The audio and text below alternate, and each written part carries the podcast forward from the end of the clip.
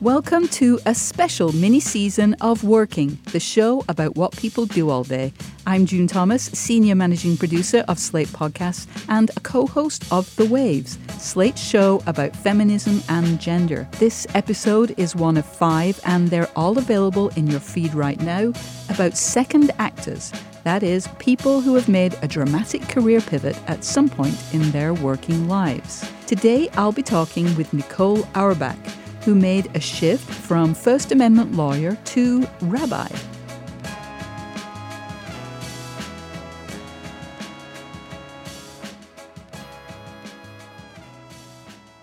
Welcome, Nicole.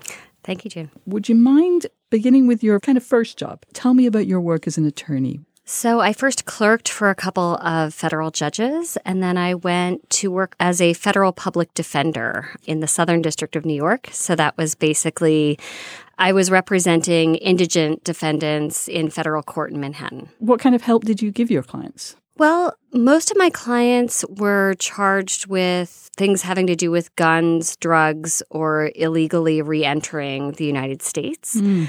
I did have some white collar clients who were charged with fraud um, and things like that. I had, I think, one child pornography case. Wow. So it was really the range of things that people are charged with in federal court. And so you were appearing in court as well as giving advice to your clients. I mean, you were a person who actually, I was going to say put on robes, but I guess not quite here. No, no. Um, it, I, I, always am envious of the lawyers in England who get to wear wigs and robes, but no, I just had suits. So, yeah, we would have a calendar, and if it was our day to go get new clients, we would be assigned whoever was arrested and brought in that day and meet with them and you know be there for their first guilty plea and bail hearing and then work on their case until they either went to trial or pled guilty either went to trial or pleading guilty so and through sentencing, obviously. Okay. What did you enjoy about this kind of work? I liked learning about my clients and their stories. I liked figuring out how their worlds worked. I did not really enjoy working with my white collar clients, mainly because there's something about people once they get used to telling their story that they start to believe it. And mm. so it's just very frustrating to work with them. But I loved working with my other clients who usually could make pretty rational decisions about what was in their best interest. And you learn things like, you know, someone who is charged with moving an amount of drugs that is going to send them to jail for 10 years it doesn't make enough money. He still has to work as a carpet layer, mm, right? Wow. right, right. And you're like, wow, you work full time as a carpet layer, and you're dealing these drugs. That sounds really exhausting. okay. no, you didn't stay in that position during your entire career as a lawyer. No. You became a First Amendment lawyer. Yes. Yes. So, so my So why did you make that change first of all? I really think there are sort of two kinds of public defenders. There are lifers and there are those who burn out after four or five years. And I really, going into it, had no idea which of those two I mm. was. And I ended up going on maternity leave right at the end of a murder trial uh, that was very exhausting. And when I came back, I realized that I had burnt out and I was spending way too much time in jail, having not done anything wrong, mm-hmm. and and um, yeah, I was sort of exhausted. And when I had been in college, I was trying to decide between going to law school or going into publishing, and I had spent um, my summers in college working for the New Yorker and had spent a year in the Daily News legal department. And so, First Amendment and that kind of law had always been interesting to me. And so, I decided to try to make a shift. I've just got to go back since you mentioned a murder trial. So, how many murder trials did you participate in? I think that was my only one. Was that noticeable? We don't have the death penalty in New York, so it wasn't like It actually there is a federal death oh, penalty, right, right. and that case had started off as it's a terrible phrase as a death eligible case. Whoa. And so the real work of that case was convincing the government not to seek the death penalty against our client, which they did not. And then we took it to trial. And how long were you working on that case? A couple years. Wow. exclusively? No. Okay. No, I had a lot of other. So you had to juggle time. many cases at all times. Not as many as public defenders in the state system do. We were relatively lucky that our caseloads were manageable. All right. So you decided to move into First Amendment law because you had this interest, but having an interest and something of a background isn't the same as just doing that. How did you find that job? I mean, as an attorney who has worked in one particular aspect of the law, how do you kind of find that job that's going to put you into another type of situation? When I was thinking of applying to law school, my mom put me in touch with someone who she said was the only happy lawyer she had ever met. Oh. Her name was Eve Burton, and she was then working at the New York Daily News. And so I talked to her, and she loved her job. And that's how I ended up working at the Daily News for the year before I went to law school. And so when I was looking to make a change, I reached back out to Eve and said, Hey, I'm thinking about making this change. And she said, That's really funny. I know a firm that is actually looking, and she uh, put us together. What is the daily life of being a First Amendment lawyer? It mainly involves sitting at a computer and doing a lot of legal research and writing a lot of briefs. So, am I right in thinking that a company like the company that you work for has clients who are perhaps publications of various kinds and they go to their counsel with questions which then the lawyers have to research? Is that how it works? Yes, or you know, the main types of cases that we worked on were libel defense. So, you know, you say something terrible about someone and get sued, and we will defend you. Or if someone was trying to subpoena reporters' notes that they did not want to turn over, we would defend those subpoenas. Mm-hmm. Freedom of Information Act work. So, What would that be? if reporters wanted to get their hands on some sort of public documents and the government was not responding to Freedom of Information Act requests, then we would seek those documents in court. And so this work, I mean, did you did you like it? Did- Were you a happy lawyer there? I was not a happy lawyer. I had the two best litigation jobs I could imagine. I mean, the idea that coming out of my clerkships, I got to go to court every day was unheard of. I would talk to my friends from law school, and they wouldn't get to do a deposition for the first six years, you know, if they were at a big firm. And I really got into court. I was working on constitutional issues that were exciting. I had great colleagues, and the day to day details of my job just ground me down. Hmm. they were really soul crushing. In what way did you find it soul crushing? One really interesting thing about the move from criminal work to civil work was that in the criminal area, the federal defenders and the prosecutors are up against each other all the time, over and over again. And so there's an incentive to not screw each other over because you're going to be on the case with them the next day too. And in civil practice, I saw that fly out the window. You have people who don't feel like they are ever going to see you again. And so there is a nastiness to the practice of, you know, let's file this on Christmas Eve.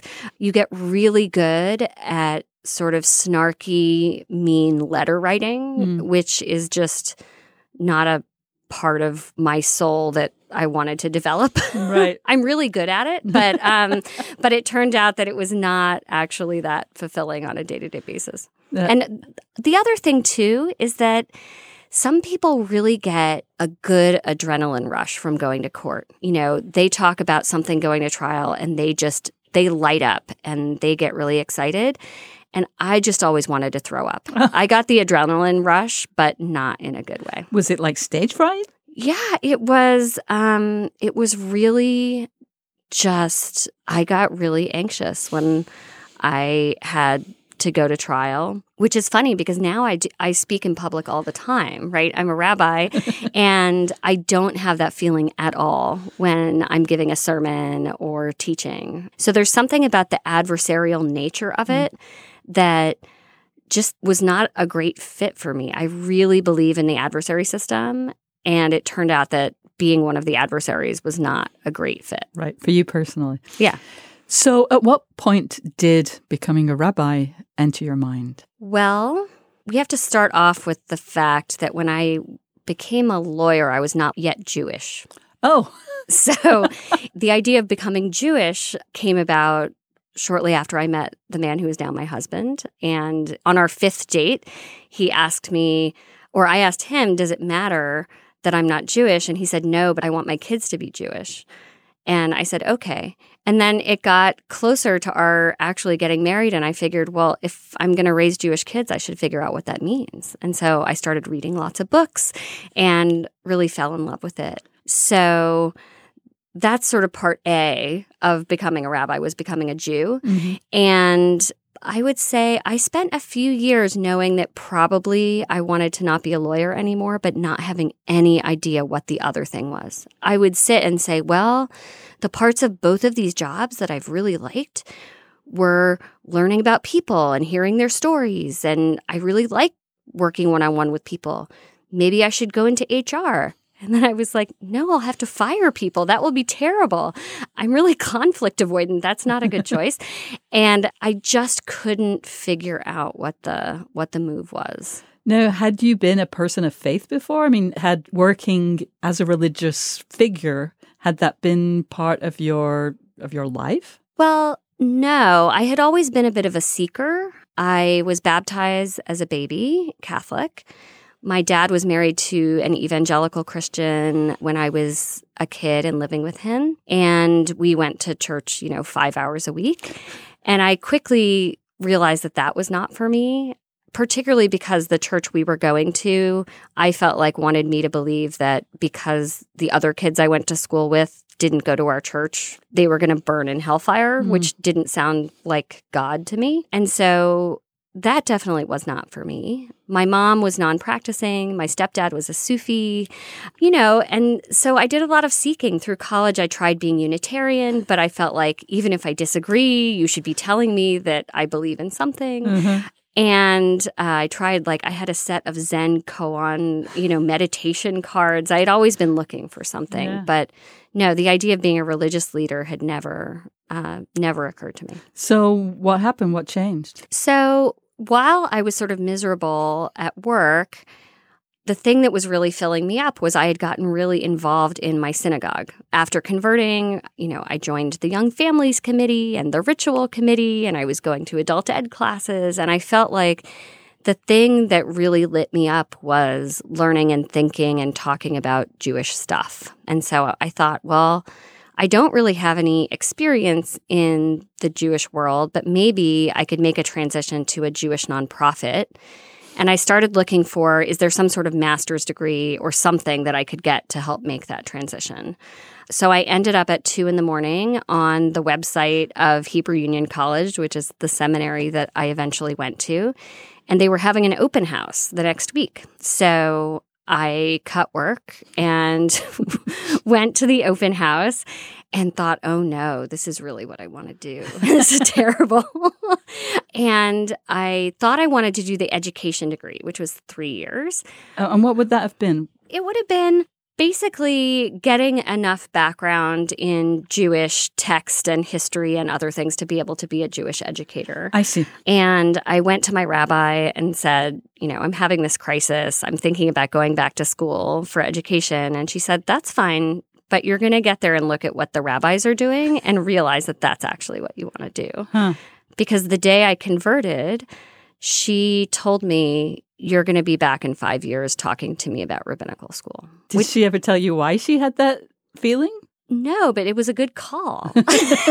but the funny thing about it was it became a joke between me and my husband. It was like, well, you know, someday when we move to Jerusalem and you become a rabbi, ha ha ha ha ha. But she had planted this seed because she's devious. Um, and it took me a couple extra years because we had kids. But sure enough, I was back in her office. Well, you mentioned that you had a female rabbi, and it's my impression that there still aren't that many women rabbis, or is that not true? Right now, I would say about 50% of oh. the rabbis coming out of the reform movement, which oh. is the the movement in Judaism that I am a part of, are women. And there have been women rabbis since the 1970s. So okay. we're we're getting there. So that wasn't the gender issue was not part of any. no, um, when you convert, you have three clergy members who you have to, you know, talk with, and are sort of a rabbinical court who mm-hmm. decide that you get to come into the Jewish people. And all of them were women in my case. So, no, that did not feel like a barrier to me. And did being a convert present any kind of barrier to your becoming a rabbi? No, actually, there are a fair number of us who become rabbis. I think because we don't have a Jewish education when we're kids that we hated and are resentful of. Yeah.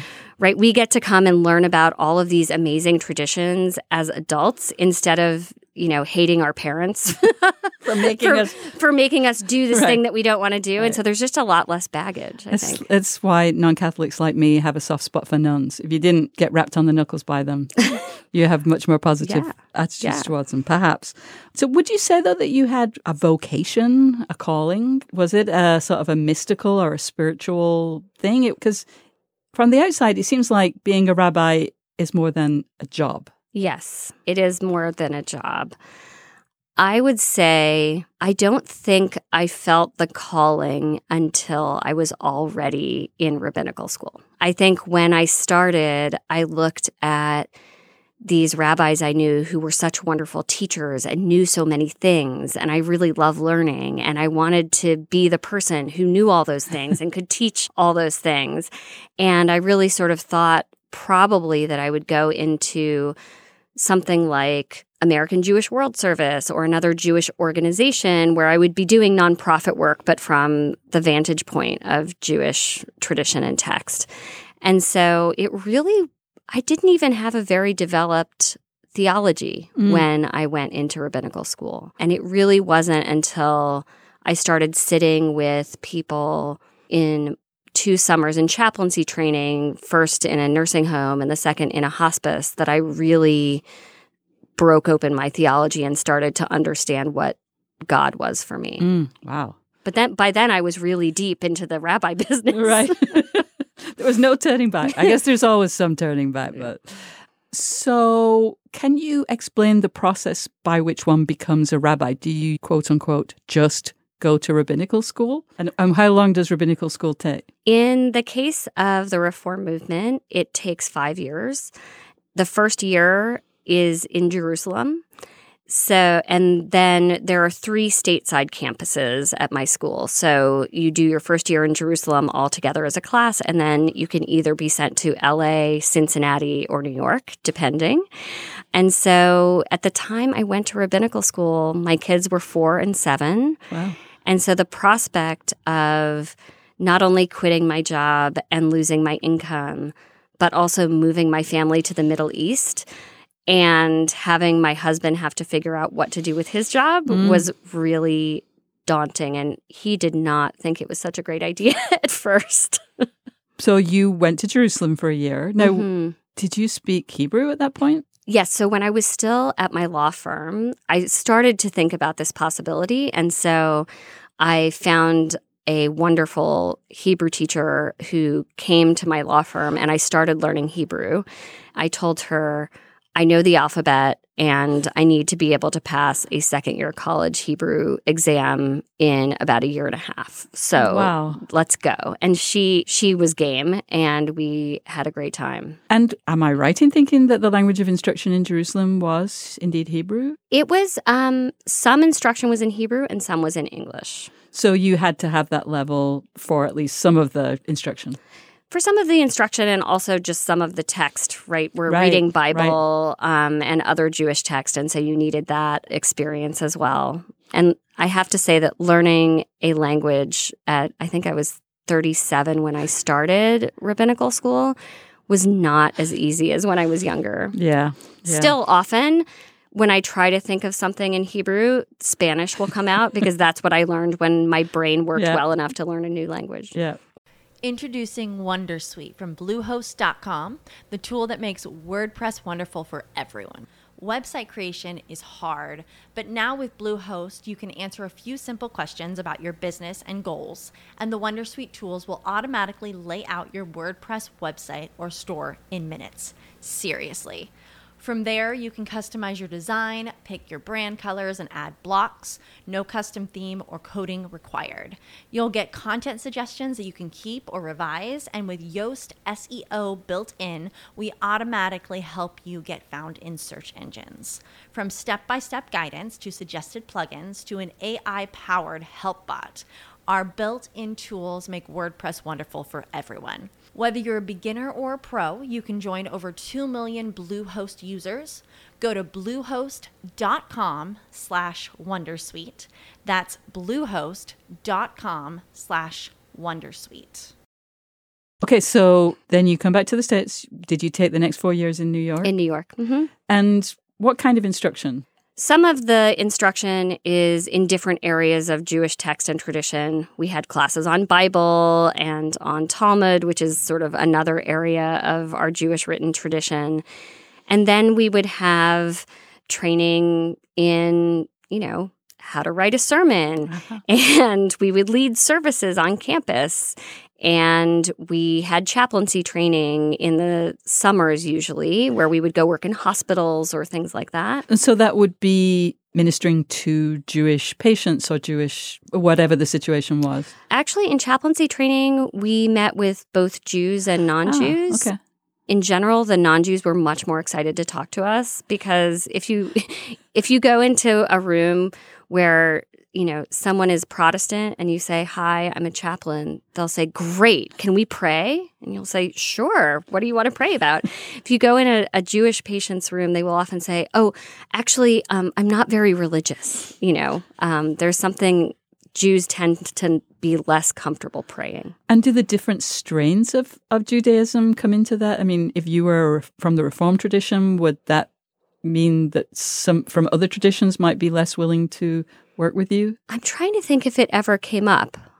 I'm sure, you know, there could have been issues. In general, I would say folks who are in pain and are getting a visit are pretty happy to have someone who whose only job is to sit and listen to them. Right. So you graduate from rabbinical school. Yep. And then what happens? So, what happens in general is if you want to be a pulpit rabbi, there's a system called placement. And basically, all of the Reform synagogues that are looking for new rabbis come to one place and they interview the people who are available that year. And So it's a job fair. people get it's a job fair. And then you get callbacks, right? To go spend the weekend at whatever, you know, Sheer Beth Shalom of Miami.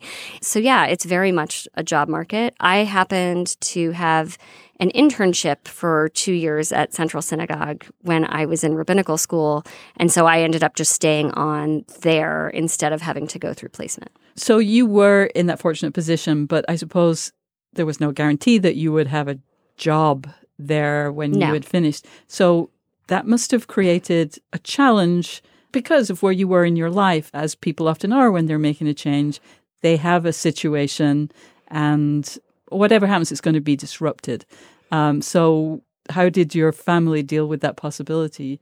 Or were you always going to stay in New York in some sense? The good news is we had five years to get used to me making no money. So, so, but I think you need to be flexible either in terms of the sort of job that you're looking for or the location of the job. And so, in my case, I knew I wanted to stay in New York. That's where my kids were in school and where my husband had a job. And so, I was pretty flexible in terms of thinking about what sorts of jobs. Mm. I actually really loved chaplaincy and so could have seen going in that direction. Again, I think, you know, I could have seen going into a place like a social justice organization as a rabbi. So I was pretty open. What are the different kinds of rabbidom? Let's see, what different kinds of rabbi can you be? You can be a military chaplain, so you can go work with the armed forces. You can be a hospital chaplain. You can, as I said, work for an organization. You can be a community organizer. You can be a freelance rabbi who does a lot of life cycle events like weddings Ah. and, you know, funerals and bar mitzvahs So a rabbi for hire. a rabbi for hire. You can be an educator. Some rabbis will be heads of religious schools. So Wow. What job did you start with after your graduation? So I was hired as the rabbi for small groups at Central Synagogue, which the idea of small groups sort of grew up in the Christian megachurch world. And our synagogue is very large. We have about 2,600 families. Wow. And so we want to create an environment where people feel seen and heard and known. And the way we, one of the ways that we do that is to put people into small groups of 10 or 12 people who get together on a regular basis. And what they do can vary from, you know, cooking out of the out of different Jewish cookbooks mm. or having social justice conversations or going on outings with other parents of preschool kids. Mm. But um, the idea is to help people find their people within the synagogue so that if someone ends up going to the hospital, their group members show up for them. And I had been part of building that initiative as an intern when I was still in rabbinical school. And so I came on to sort of take that on full time when I finished. So that's grown into now my job is basically to oversee all of the adult programming. So stuff people do other than go to services mm. is my job, although I do also lead a small Saturday morning service. But in general, you know, trips and retreats and special programs and small groups and adult education. So, how would you describe the kind of if this wasn't a synagogue, mm-hmm. it sounds like it's kind of logistical work, organizing. There's an aspect of my work that is sort of being a program manager. Yeah. We're hiring a speaker to come give a lecture. And so we want to make sure that there's enough food and, you know, that we have room for people and that the communications are going out. So that would be similar to a lot of jobs. The part that is really unique is people who come into my office and want to talk about how they can find their way into community. Right. Because despite my having said, if you weren't a rabbi, you are a rabbi. And so it is a spiritual, I'm, I'm a little struggling for language, but it's, it's a spiritual position. It's a faith position. And that is a really a central part of the work. Yeah, I was having a conversation with someone recently who was talking about the idea of relational education. And she was talking about how you could use a sort of relational model to connect with people whom you were educating. And the goal of that was to create an effective educational experience for those people. And what I do, I feel like, is exactly the opposite. I think my job is to create opportunities for people to build relationships with each other and with the synagogue and with Jewish tradition. And if they will admit to God being a possibility, then maybe with God. and so it's more that the programs have the goal of creating the relationships rather than the other way around. Wow. And so she said, but to what end? Right? I was talking to this person. She's like, but what's the, so why? What's the why? What's the goal? What's here? the why? If it's not to get you know people more educated, uh, because I had said, look, if they have a great conversation about something other than the thing I want to have them have a conversation about, but they care deeply about each other, then that's a win, right? Um, she's like, why? And I said, because I think that's where God shows up. I think that when people are really responsible to each other and loving each other and joining forces with each other toward a common good, that's where I feel God in the world. Mm-hmm. And so that's the why. So on the surface, it looks like I'm running programs, mm-hmm. um, but there, it's for a, a reason. Is there a component that, that extends beyond the synagogue, the relational work that you're talking about? I guess here's one way of answering the question, and you can tell me whether it's a good way or not. I've come to understand my purpose as a human being and a Jew and a rabbi as making God's love and compassion and justice manifest in the world. And so I do that in a bunch of different ways. Mm. I've done some community organizing, which is about making justice manifest in the world. I help people build these relationships because I think love and compassion are important in the world and countercultural in a really important way mm. and a means of resistance. So yeah, to that that seems bigger than the synagogue to me. Indeed. Now, from the outside, I can kind of imagine lots of similarities between the two big careers that you have had. hmm They both involve scholarship. They both involve, as you say, listening to people's stories. They both involve kind of watching out for people's interests. hmm What kind of similarities and differences do you see beyond those? Hmm. Or do they feel similar to you, maybe is a bigger question? There is an aspect of the intellectual fun, and particularly when I'm wrestling with a particular text, there is a kind of fun that happens from that that is familiar to me mm. from trying to find a good argument for a brief or making a connection between two things. Mm. So intellectually, there's a similarity there. I'll also say that the rabbis of the Talmud were completely arguing like lawyers. they use the same kind of arguments, you know, it's really it's really funny. But I would say, you know, in the personal work, the difficulty I had when I was a federal public defender and sitting across from someone was that ultimately my job was supposed to be to change the outcome of the situation that they were in. Which, given that this was the height of the federal sentencing guidelines, I was often not actually in a position to do. Hmm. And 95% of our clients pled guilty. So, a lot of the times, you know, I was showing them a chart of here's your sentence if you plead mm-hmm, guilty and mm-hmm. here's your sentence if you don't.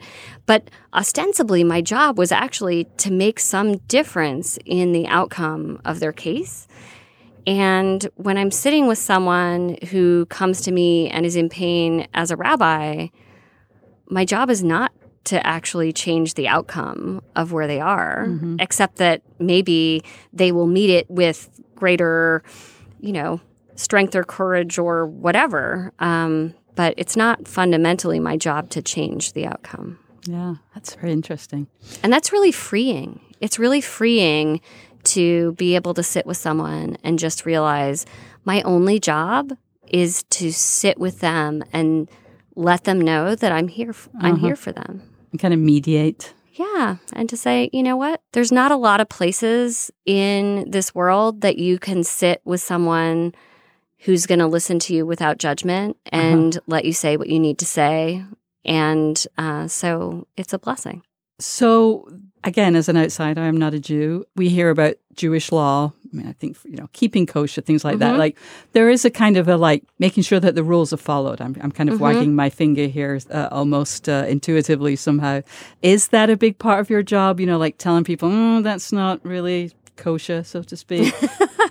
Um, no. Part of the the answer to that comes from the intellectual history of the reform movement, Uh-huh. uh, which came out of the Enlightenment, and you know the early reformers really rejected all of those ritual rules that they thought didn't make any sense, and said, no, we're we're really getting to the essence of the you know the ethical law.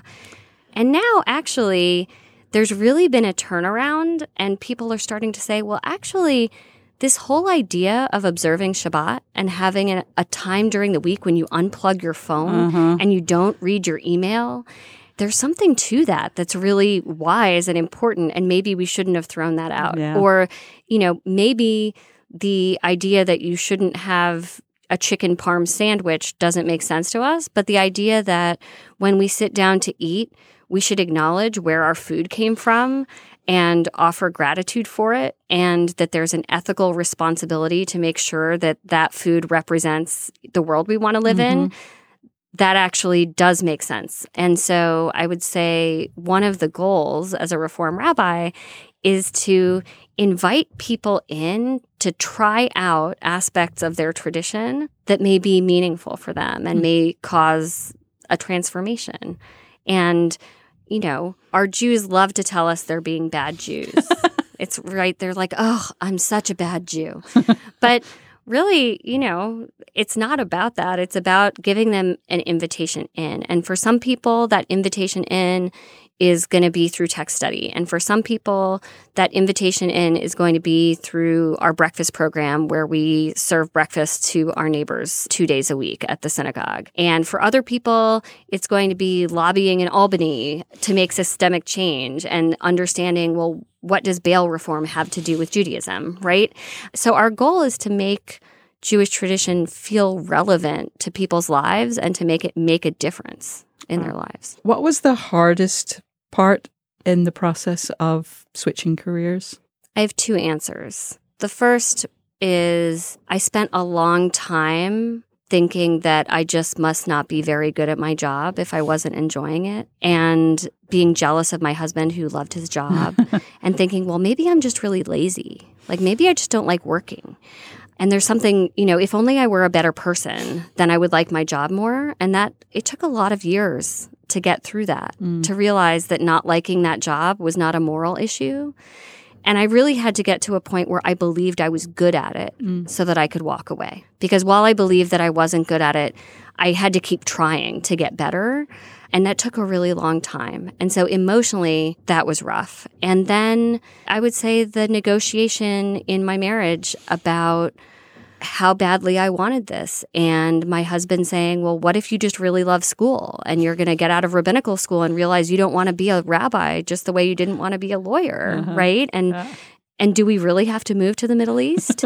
and, you know, how badly do you want this? And it's really hard to know before you start mm-hmm. whether it's the right thing. And it felt very high stakes. Mm. And it was something that had to begin with school, that you couldn't just try it out.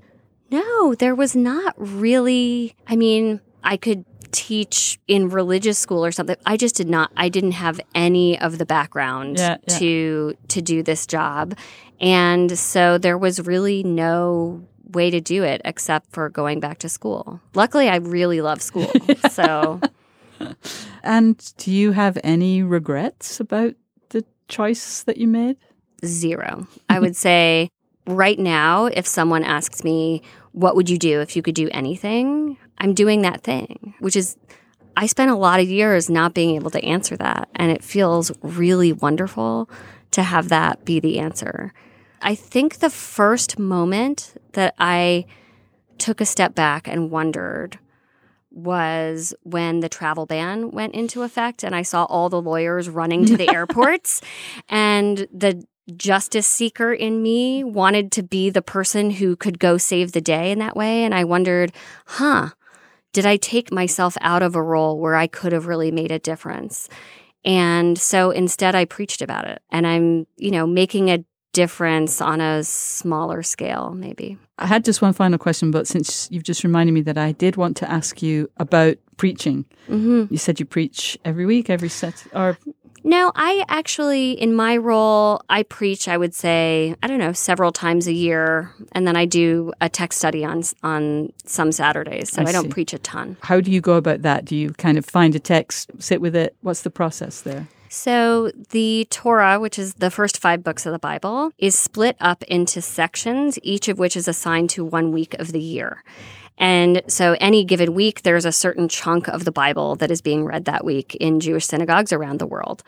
And so, usually, I read that section and I pick what really makes me curious or even better, what makes me angry. Because there's always something, right? There's something and it's different every year. It's the amazing thing is that every year we read the same stuff and every year there's something else that makes me angry. And I usually find that whatever it is that's making me angry, or excited or curious.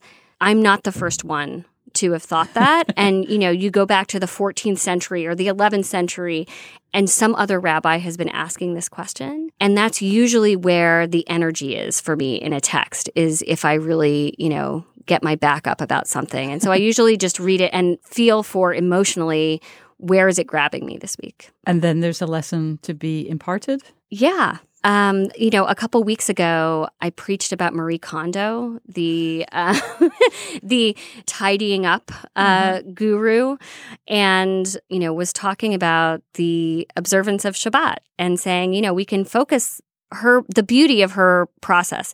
Is she says it's not about what you're throwing away. You have to focus on what sparks joy for you and surround yourself by that. And so i said well when we think about shabbat we can either focus on you know, you're not supposed to drive, you're not supposed to turn the lights on, you're not supposed to use your cell phone. Or you can say, for this one day, can I surround myself with things that spark joy for me, with experiences that spark joy for me?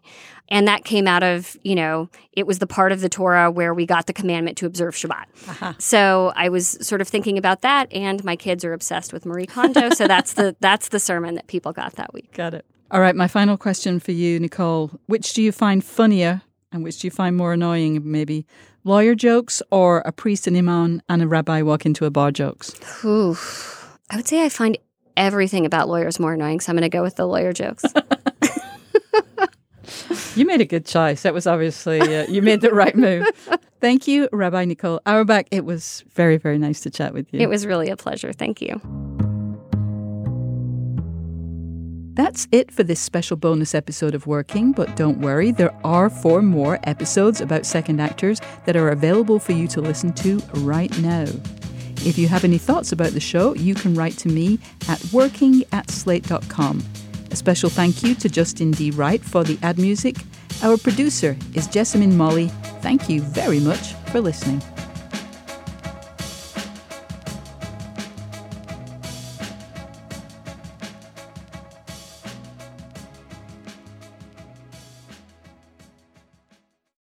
This is the story of the one. As a maintenance engineer, he hears things differently. To the untrained ear, everything on his shop floor might sound fine, but he can hear gears grinding or a belt slipping. So he steps in to fix the problem at hand before it gets out of hand. And he knows Grainger's got the right product he needs to get the job done, which is music to his ears. Call, click Grainger.com, or just stop by. Grainger, for the ones who get it done.